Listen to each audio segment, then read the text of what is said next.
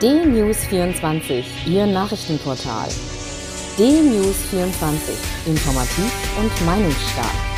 D-News24 finden Sie auch bei Facebook, Instagram, Twitter und als D-News24 TV bei YouTube. D-News24. Wir informieren, Sie entscheiden. Guten Tag, ich bin Uwe Matthias Müller und ich freue mich, dass wir heute wieder einige Gedanken miteinander teilen können. Ich hatte mir fest vorgenommen, heute mal ein anderes Thema mit Ihnen zu besprechen als das übliche Corona, Covid-19 und alles, was damit zusammenhängt.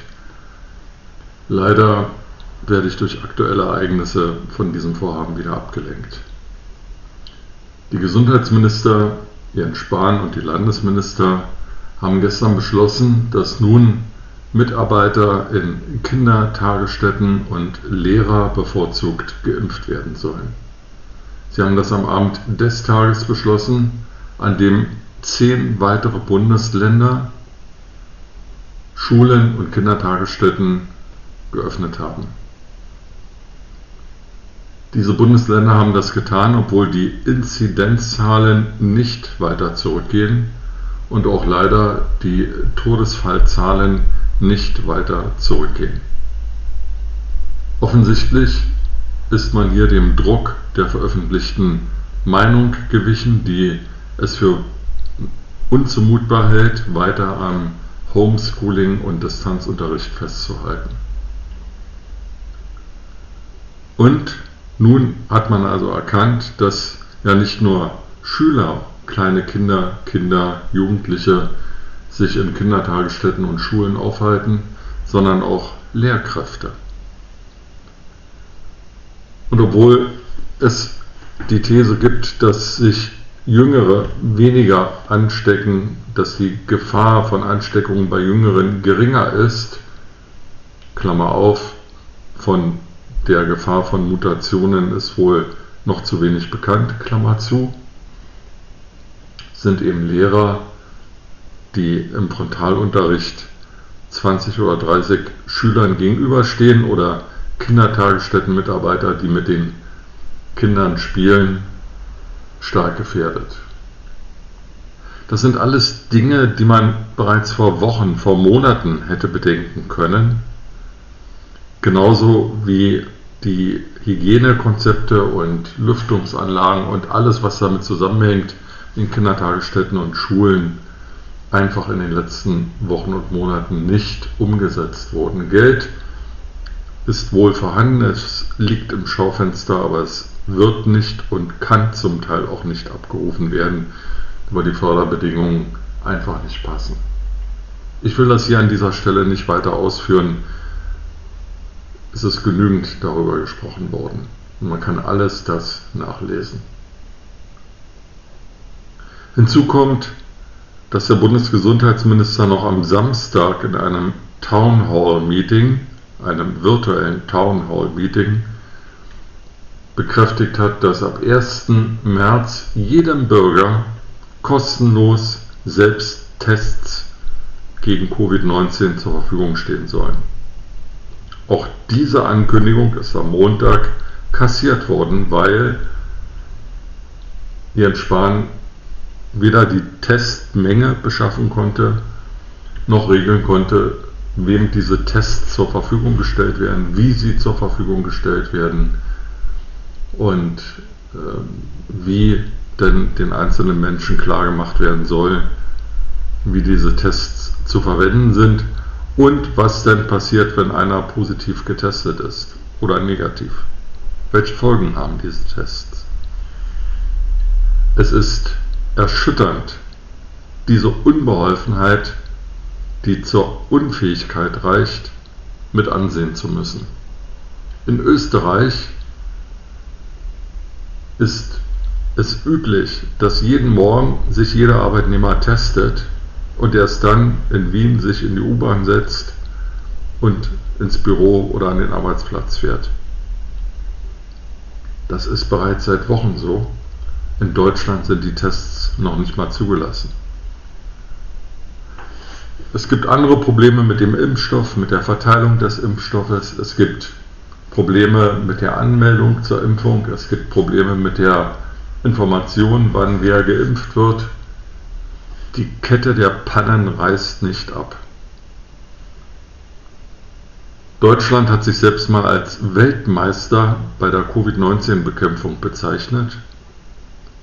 Bundesgesundheitsminister Jens Spahn trug einen Heiligenschein und war der Impfgladiator.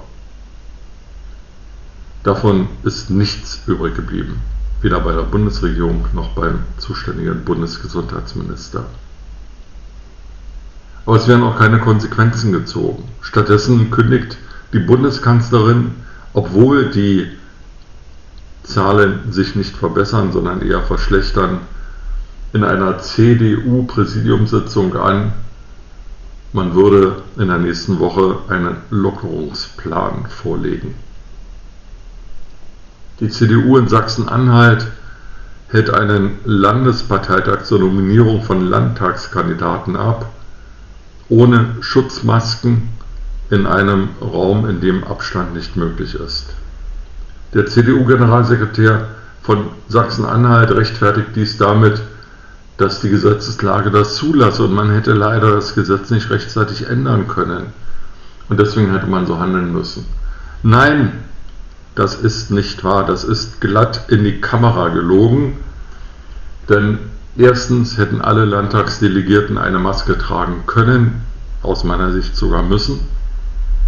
Und zweitens hätte man auch einen Versammlungsraum mieten können, der so viel Platz bietet, dass die Delegierten des Landesparteitages genügend Abstand halten. Man hat das nicht getan und man bietet damit ein schlechtes Beispiel für die Bürger. Die haben sowieso all das satt, was mit Corona und Lockdown zu tun hat, weil sie sehen, dass sich zwar viele daran halten, aber viele eben auch nicht daran halten. Und weil viele auch daran zweifeln, dass das, was die Bundesregierung oder die Landesregierung tun, nachvollziehbar, schlüssig, vernünftig und richtig ist. Selbst wenn das, was die Landesregierungen und die Bundesregierung tut, vernünftig, nachvollziehbar, schlüssig und richtig wäre, die Kommunikation darüber ist es nicht. Jeder redet, wie ihm der Schnabel gewachsen ist sucht den einseitigen Vorteil gerade im Superwahljahr 2021 und kratzt damit immer mehr am Grundvertrauen der Bürger in das, was die Politik tut. Das ist schlecht und das ist vor allem dann schlecht, wenn man noch vom Bundesgesundheitsminister entweder falsch informiert oder sogar angelogen wird. In diesem besagten Townhall-Meeting am Samstag antwortete Jens Spahn auf die Frage, warum denn in Israel so viel mehr Menschen prozentual geimpft würden als in Deutschland. Das liege am zentralen Melderegister in Israel. Dort könne man eben per Knopfdruck auf die Daten aller Bürger zugreifen und könnte so Impftermine vergeben. In Israel wird auch in Bussen geimpft. In Israel wird bei Ikea geimpft. Alles das passiert bei uns nicht, kann auch gar nicht passieren, weil wir nicht genügend Impfstoff haben.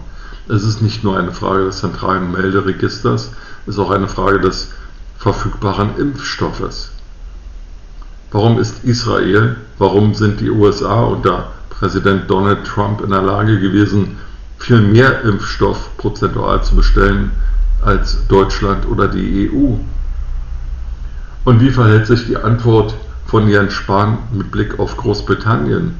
Großbritannien kennt kein zentrales Melderegister und dennoch werden dort prozentual sehr viel mehr Menschen geimpft als bei uns. Nein,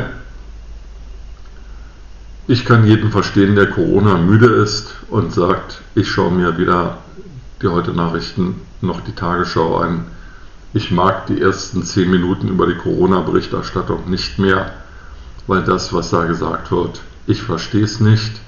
Es ist aus meiner Sicht nicht richtig und die sagen uns nicht die Wahrheit. Ich will aber mit etwas Positivem enden. Wir haben gerade eine in ganz Deutschland Phase, längere Phase sehr schönen Wetters. Nach frühen Nebelauflösung scheint die Sonne. Es ist nicht brütend warm, aber es ist wenigstens Sonne am Himmel. Es sind schöne Tage, die vor uns liegen und zwischendurch wird es auch einmal regnen. Das heißt, es ist keine durchgehende Trockenperiode, sondern das, was die Natur braucht. Sonne und Feuchtigkeit, damit die Sträucher blühen, die Blumen aufgehen und wir schöne Frühlingsgefühle haben.